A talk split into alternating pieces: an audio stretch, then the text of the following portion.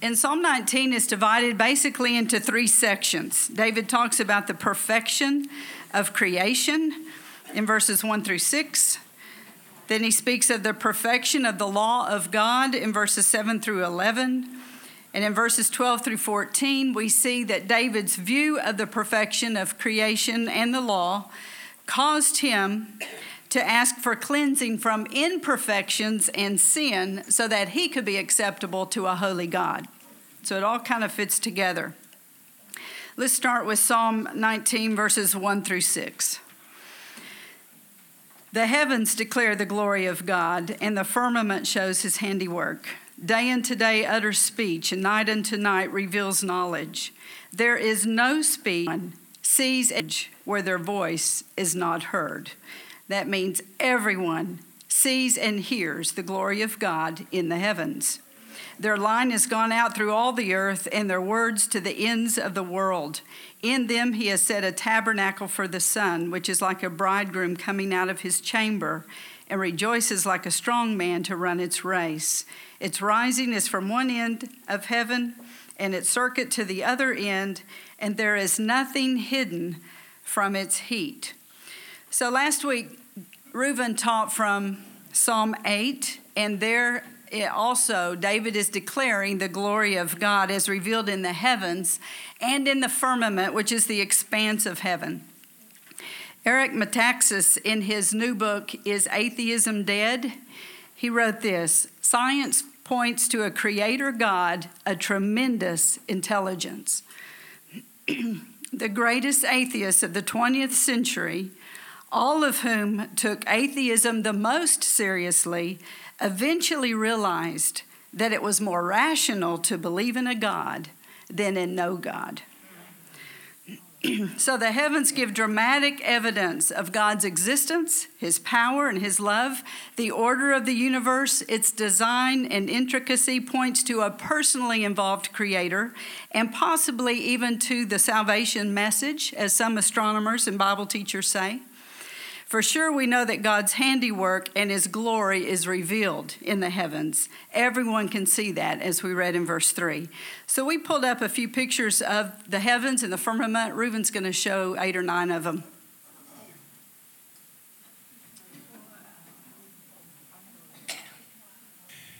This is the uh, creation of new stars that happen out in the universe. Uh, uh, Hubble uh, NASA pictures caught this shot.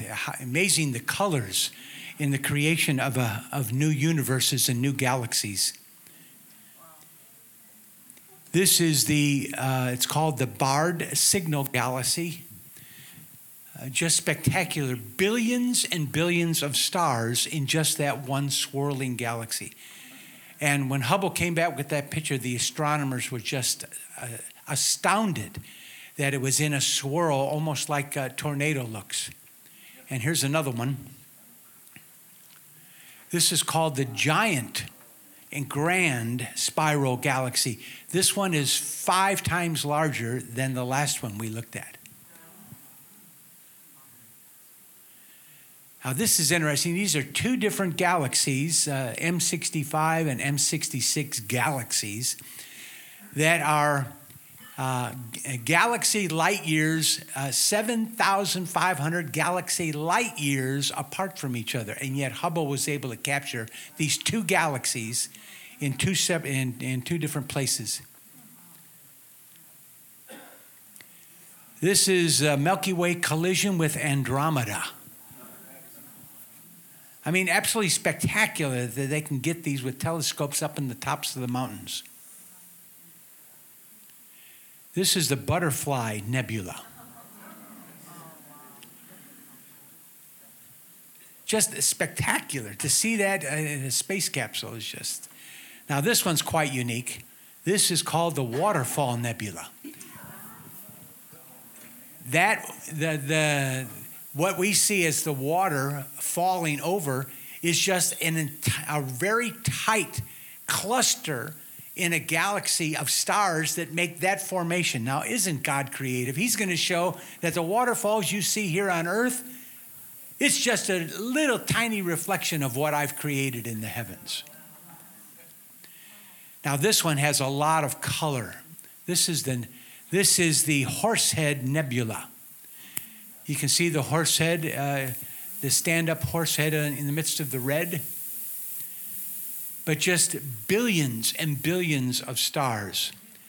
And I really like this one as our closing one. This is how many of you have ever been to Crater Lake out on the west coast? This is a, a shot from Crater Lake, from the summit of Crater Lake looking out at the Milky Way, and also in the wintertime to get a taste of the aurora borealis at sunset time. So to capture all these at one, that was pretty spectacular.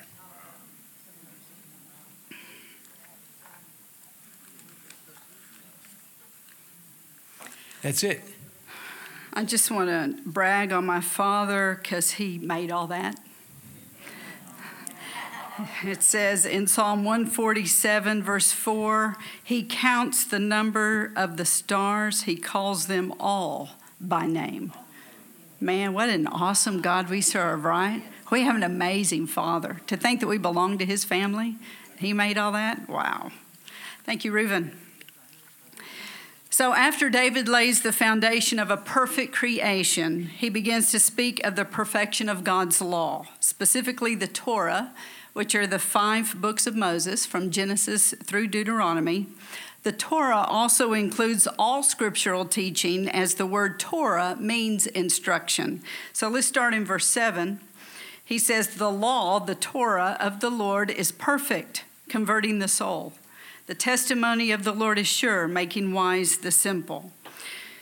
So he says, The law of the Lord is perfect. That word is tamim, which means complete sound, whole, without blemish and without defect. It converts the soul. Remember, two weeks ago we, we looked at that word and it means to bring back, shuv. It means it brings the soul back to the place where it should be under God's authority. It realigns the soul with God's word and God's will. So the law of the Lord is perfect, it's complete, there's no defect. It brings the soul back to where the soul should be under the leadership and lordship of the Lord Himself.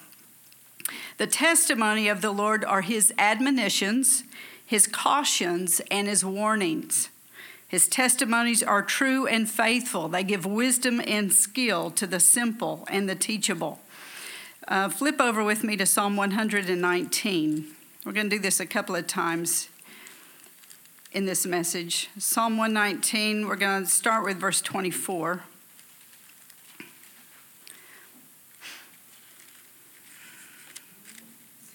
Psalm 119, 24 says, Your testimonies also are my delight and my counselors. Man, we need the counsel of the testimonies of the Lord. They are our warnings and our cautions. Then look at verses 59 and 60. I thought about my ways and turned my feet to your testimonies. I turned back to your testimonies. I made haste and did not delay to keep your commandments. So we should approach God's word humbly, eager to be warned, eager to be admonished, listening carefully for the admonishings of the Lord. We should look for the warnings and we should avoid the dangers because we heed the warnings. Uh, still there in Psalm 119, look at verses 99 through 101. I have more understanding than all my teachers, for your testimonies are my meditation. I used to claim this when I was in high school. Just thought I'd throw that out. I understand more than the ancients or the aged because I keep your precepts. I have restrained my feet from every evil way that I may keep your word. That kind of fits in with David's prayer right at the end. I've restrained my feet from every evil way. I listen to every warning. I take caution. I, I watch what you say, I hear it, and I live according to it. I want to keep your word. That's where I'm safest. Okay, let's go back to Psalm um, 19. It's in God's Word that God tells us who He is, what He does, what he loves and what he hates. His word is the blueprint of his heart, his mind, and will. And as we study the scriptures, we really get to know the Lord. It's not enough to just read and meditate on the word, though. We must obey it. Calling Jesus Lord is not the key, obeying him as Lord is the key. So we need to know God's word because it strengthens our prayer lives, it makes them more effective. When our hearts are filled with the Word of God, we will pray boldly in faith. We'll declare God's goodness. We'll confess His faithfulness and we'll pray relevant scriptures over our concerns. Our prayers won't be hesitant. They will not be filled with unbelief or fear. There's great power and authority in praying God's Word. So that's another reason why we want to know it. Um, I probably took you back to Psalm 19 too quickly. If you can, go with me to Isaiah 55, then we'll go back to Psalms. Isaiah 55, 10 and 11, familiar scripture.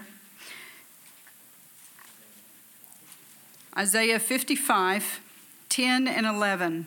For as the rain comes down and the snow from heaven, and do not return there, but water the earth, and make it bring forth in bud, that it may give seed to the sower and bread to the eater, so shall my word be that goes forth from my mouth. It shall not return to me void or empty, but it shall accomplish what I please, and it shall prosper in the thing for which I sent it. So if we discern God's heart for a situation or for a person, and we pray the appropriate scriptures, His word will accomplish what He sends it to do.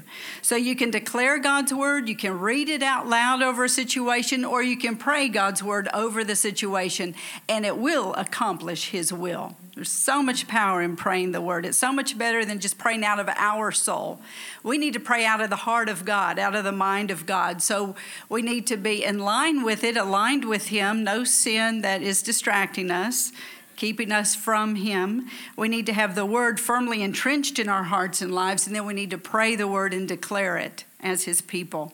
Okay, so now back to Psalm 19. So from verse 7, we know that the law of the Lord, his teaching, it's perfect, complete, whole, it's without defect. It converts the soul, it brings us back to where we should be under God's authority. It realigns our soul with God's will. And then verse 8 says, The statutes of the Lord are right, rejoicing the heart. The commandment of the Lord is pure, enlightening the eyes.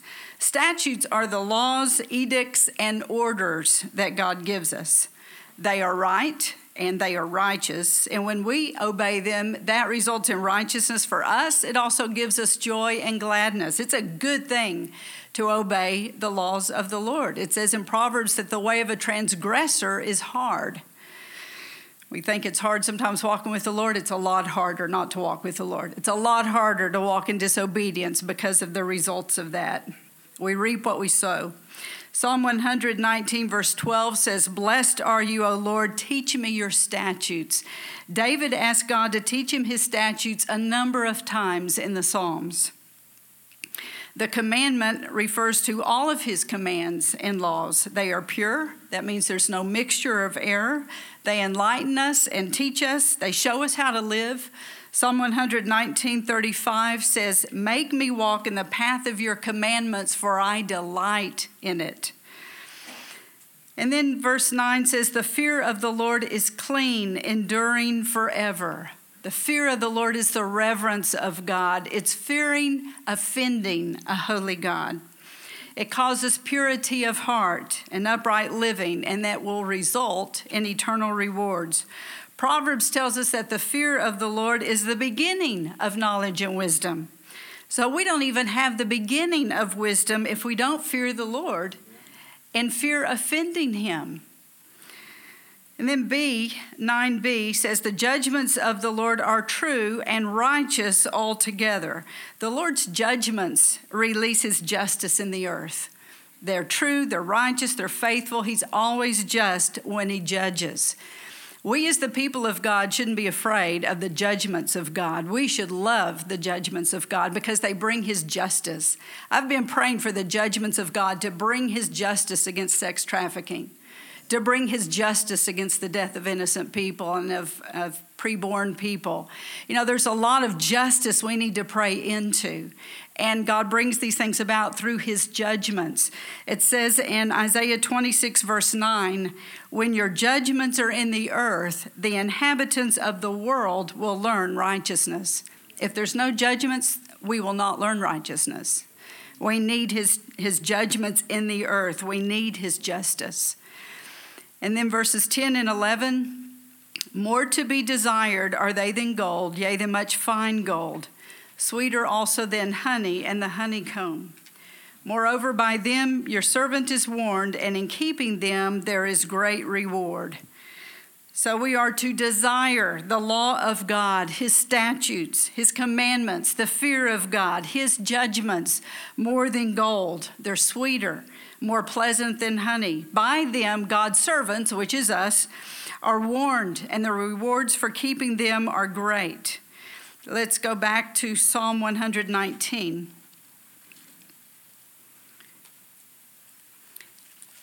We'll look at verses 72 and 127. So, Psalm 119, verse 72 says, The law of your mouth is better to me than thousands of shekels of gold and silver. Now, if you go to Israel today, the money system you'll use are shekels. Um, my mom likes to tell this story. Uh, my, my sister and her family lived also in Israel with us for nine years, and we all served together on Mount Carmel. And, and at that time, the Lord sent in a wave of salvations of Russian speaking Jews that came to faith in Jesus, and suddenly we had dozens and dozens and dozens to disciple in such a short period of time. And my brother in law and sister had been pastoring a church in Siberia that they'd planted six years before. And they felt the Lord moved them to come work with us. And so they were able to help us reap the harvest of all these Russian speaking Jewish people that came to faith in Jesus. And there were a lot of uh, native born Jews also that came to faith. There was a lot of Arab Jews that came to, Arab Jews, probably those too, whatever they are. Um, Arabs came to faith in Jesus at the same time. It was a major move of God during that season. Well, one time the my my family came home. They we always stayed with mother when we would come off the mission field. She'd say, you know, everyone else, their children get married and go away and they take their stuff and they take part of the furniture, and that makes it easier on the parent. But three out of her five kids went to the mission field and left all of our stuff at her house. So she, we always came and stayed at her house, and she babysat all of her stuff. And one time I said, "Mom, you need to get out of this house, getting a, getting something smaller you can handle." And she said, "I can't. I'm trapped with all the stuff of the missionaries." anyway, so one time my the the other family, my little sister and her family came home, and she had a little two three year old girl, and mom had dropped some pennies on the floor, and so this little niece of mine was picking them up and saying, "Grandma, I'm picking up all your shekels." And uh, so, anyway, uh, I like this verse. The law of your mouth is better to me than thousands of shekels of gold and silver. And then verse 127 says, Therefore I love your commandments more than gold, yes, than fine gold. Man, that's where we need to be. We love the commandments of God, they keep us safe. We love the parameters He's given us, the boundaries. We know what we can do, we know what we shouldn't do, we know the right ways to live, we know the ways to please our Heavenly Father. This is wonderful to us. It's better than gold, it's sweeter than honey. We need to have the same attitude that David has. Often, when we think of instructions and commandments, we might think of restrictive rules that are difficult to obey because that's what's in our culture. But in this psalm, we see that God's laws revive us. They make us wise. They bring joy to our hearts. They give us insight. They warn and reward us. God's laws are guidelines and lights for our path rather than chains on our feet or on our hands. They point at danger to warn us, and they point at success to guide us. So then we begin verse 12, where we, we see that David evaluated his life after contemplating the glory of God in the heavens and in the scriptures. 12 and 13, David says, Who can understand his errors? Cleanse me from secret faults. Keep back your servant also from presumptuous sins. Let them not have dominion over me. Then I shall be blameless, and I shall be innocent of great transgression. The Hebrew word for cleanse is nakah. It means to make clean, to free, to empty one of all charges. So David was saying, Lord, please acquit me, free me from all charges against me. I want to be innocent of much transgression. Lord, set me free from it. Presumptuous sins are sins of defiance, stubbornness, and rebellion against God's law. So David was crying out, Don't let them control me, don't let them dominate me.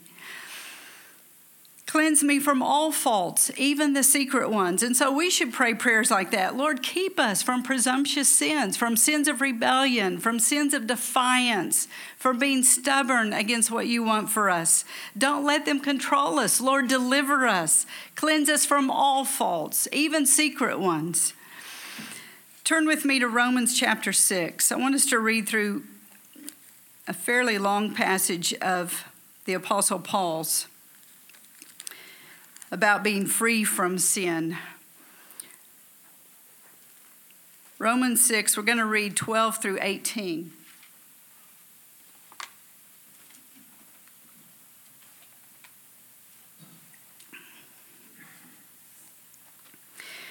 Therefore, the verse before says, Reckon yourselves to be dead indeed to sin but alive to God in Christ Jesus our Lord. Therefore, verse 12, do not let sin reign in your mortal body that you should obey it in its lusts. Do not present your members as instruments of unrighteousness to sin, but present yourselves to God as being alive from the dead, and your members as instruments of righteousness to God. So if you've used your hands to sin, Repent of that and dedicate your hands to be instruments of righteousness. If you've used your mouth to sin, your eyes to sin, you've listened to things you shouldn't have listened to, any body part is a member that you've used for unrighteousness. Confess that as sin. Repent before the Lord and dedicate the members of your body to be used as righteousness from now on. For sin shall not have dominion over you. Verse 14. For you're not under law but under grace. See, the law says everyone has to sin. There's no way not to sin. Grace says you don't have to sin because the blood of Jesus has set you free from sin. It's broken the power of sin off of you. So he says you're not under law, you're under grace. You don't have to be bound by sin. What then? Verse 15 Shall we sin because we're not under law but under grace? Certainly not. Do you not know that to whom you present yourselves slaves to obey, you are that one slave whom you obey, whether of sin to death or of obedience to righteousness? But God be thanked that though you were slaves of sin, yet you obeyed from the law that form of doctrine or teaching to which you were delivered, the teaching of the gospel. Verse 18, and having been set free from sin, you became slaves of righteousness. Praise God. Great passage. Okay, so if we go back to Psalm 19, I'm going to look at the final verse where David says, Let the words of my mouth and the meditation of my heart be acceptable in your sight, O Lord, my strength and my Redeemer. So, the implication of David's prayer is this let all the words of my mouth, everyone, let your praise continually be in my mouth, he says in Psalm 34. Let all the words of my mouth and all the meditations of my heart be acceptable to you. The word acceptable means delightful and pleasing. It's a little bit stronger than acceptable, isn't it, in our English language?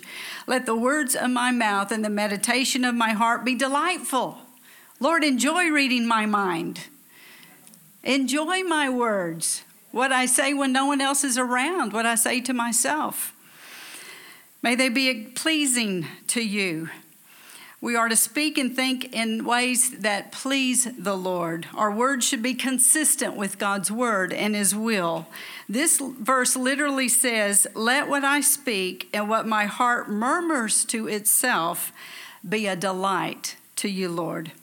Psalm 104, verse 34 says, May my meditation be sweet to him. I will be glad in the Lord. If we choose to be glad in the Lord, to rejoice in no matter what circumstances we're in, then our meditation can be sweet to him because we've already set our will to be glad in the Lord. And we're thinking about, we're dwelling on the things that are pleasing to him. Our words reveal what we believe. They show what we think about God, about His love, about His power, about His involvement in our lives. And if we believe and yet we contradict that belief with careless words, then our words are not acceptable to God. What we say must line up with the Word of God to be acceptable to Him.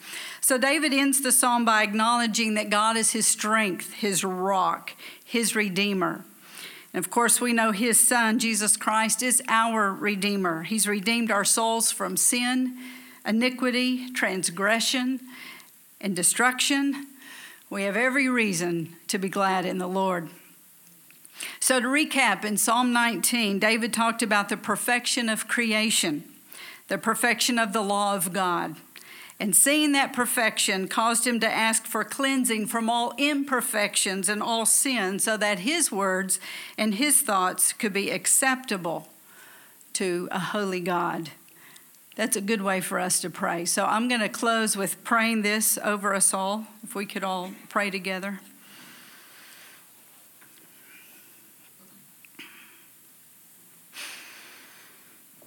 Lord, we see it in Scripture and we've seen it on the screen that the heavens declare your glory, and your word declares your glory. And you say that all men have sinned and fallen short of the glory of God. We have fallen short of your glory.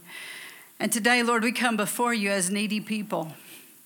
We bring before you any sin of defiance, any sin of rebellion rebellion against people, rebellion against authorities, rebellion against you, rebellion against a family member. Lord, we bring to you any secret sins, those that no one else knows about except us. And Lord, we ask, would you cleanse us? Would you declare us free to be empty of all charges against us? Would you wash us in the blood of Jesus today? Would you wash over our minds? Over our souls, over our spirits, even over our bodies. Lord, every member of our body that we've used for unrighteousness, Lord, would you wash that today in your precious blood? Would you cleanse our bodies? And Lord, we want to dedicate them to you as instruments of righteousness, to think in things that please, uh, uh, along the lines that please you, to do the things that please you, to walk in ways that please you. We want our hands to be tools of your mercy and your grace and healing to others. We want our words to be encouraging, to give life, to give healing, to give strength to others. Lord, would you cleanse our mouths from every wrong way of speaking? Would you make us a mouthpiece of God? Touch our lips with the coal from the altar like Isaiah cried out. We cry out that way today. Lord, cleanse our lips. We want to be instruments of your righteousness. We want our mouths and our lips to be part of that instrument of righteousness. Lord, let our words and our thoughts be acceptable, delightful, and pleasing to you. You are our rock you're our strength, you're our shield, and you are our Redeemer. You've redeemed us from the law, you've broken the curse of the law off of us. You became a curse for us on the cross, and we receive the blessing that you released to us as a result. I pray your blessing upon your people today. I pray your strength to them. I pray healing to bodies and minds, even in this room, families that we know of, family members that are sick. We pray your healing to them, Lord, in the name of Jesus. We pray full recovery for those that are in any kind of rehab, that are recovering from anything, that are still not well. Would you fully restore strength to those that are still weak from having gone through COVID? Lord, may we be strong in your strength. In the name of Jesus. Amen. Going to sing the song that's on your table.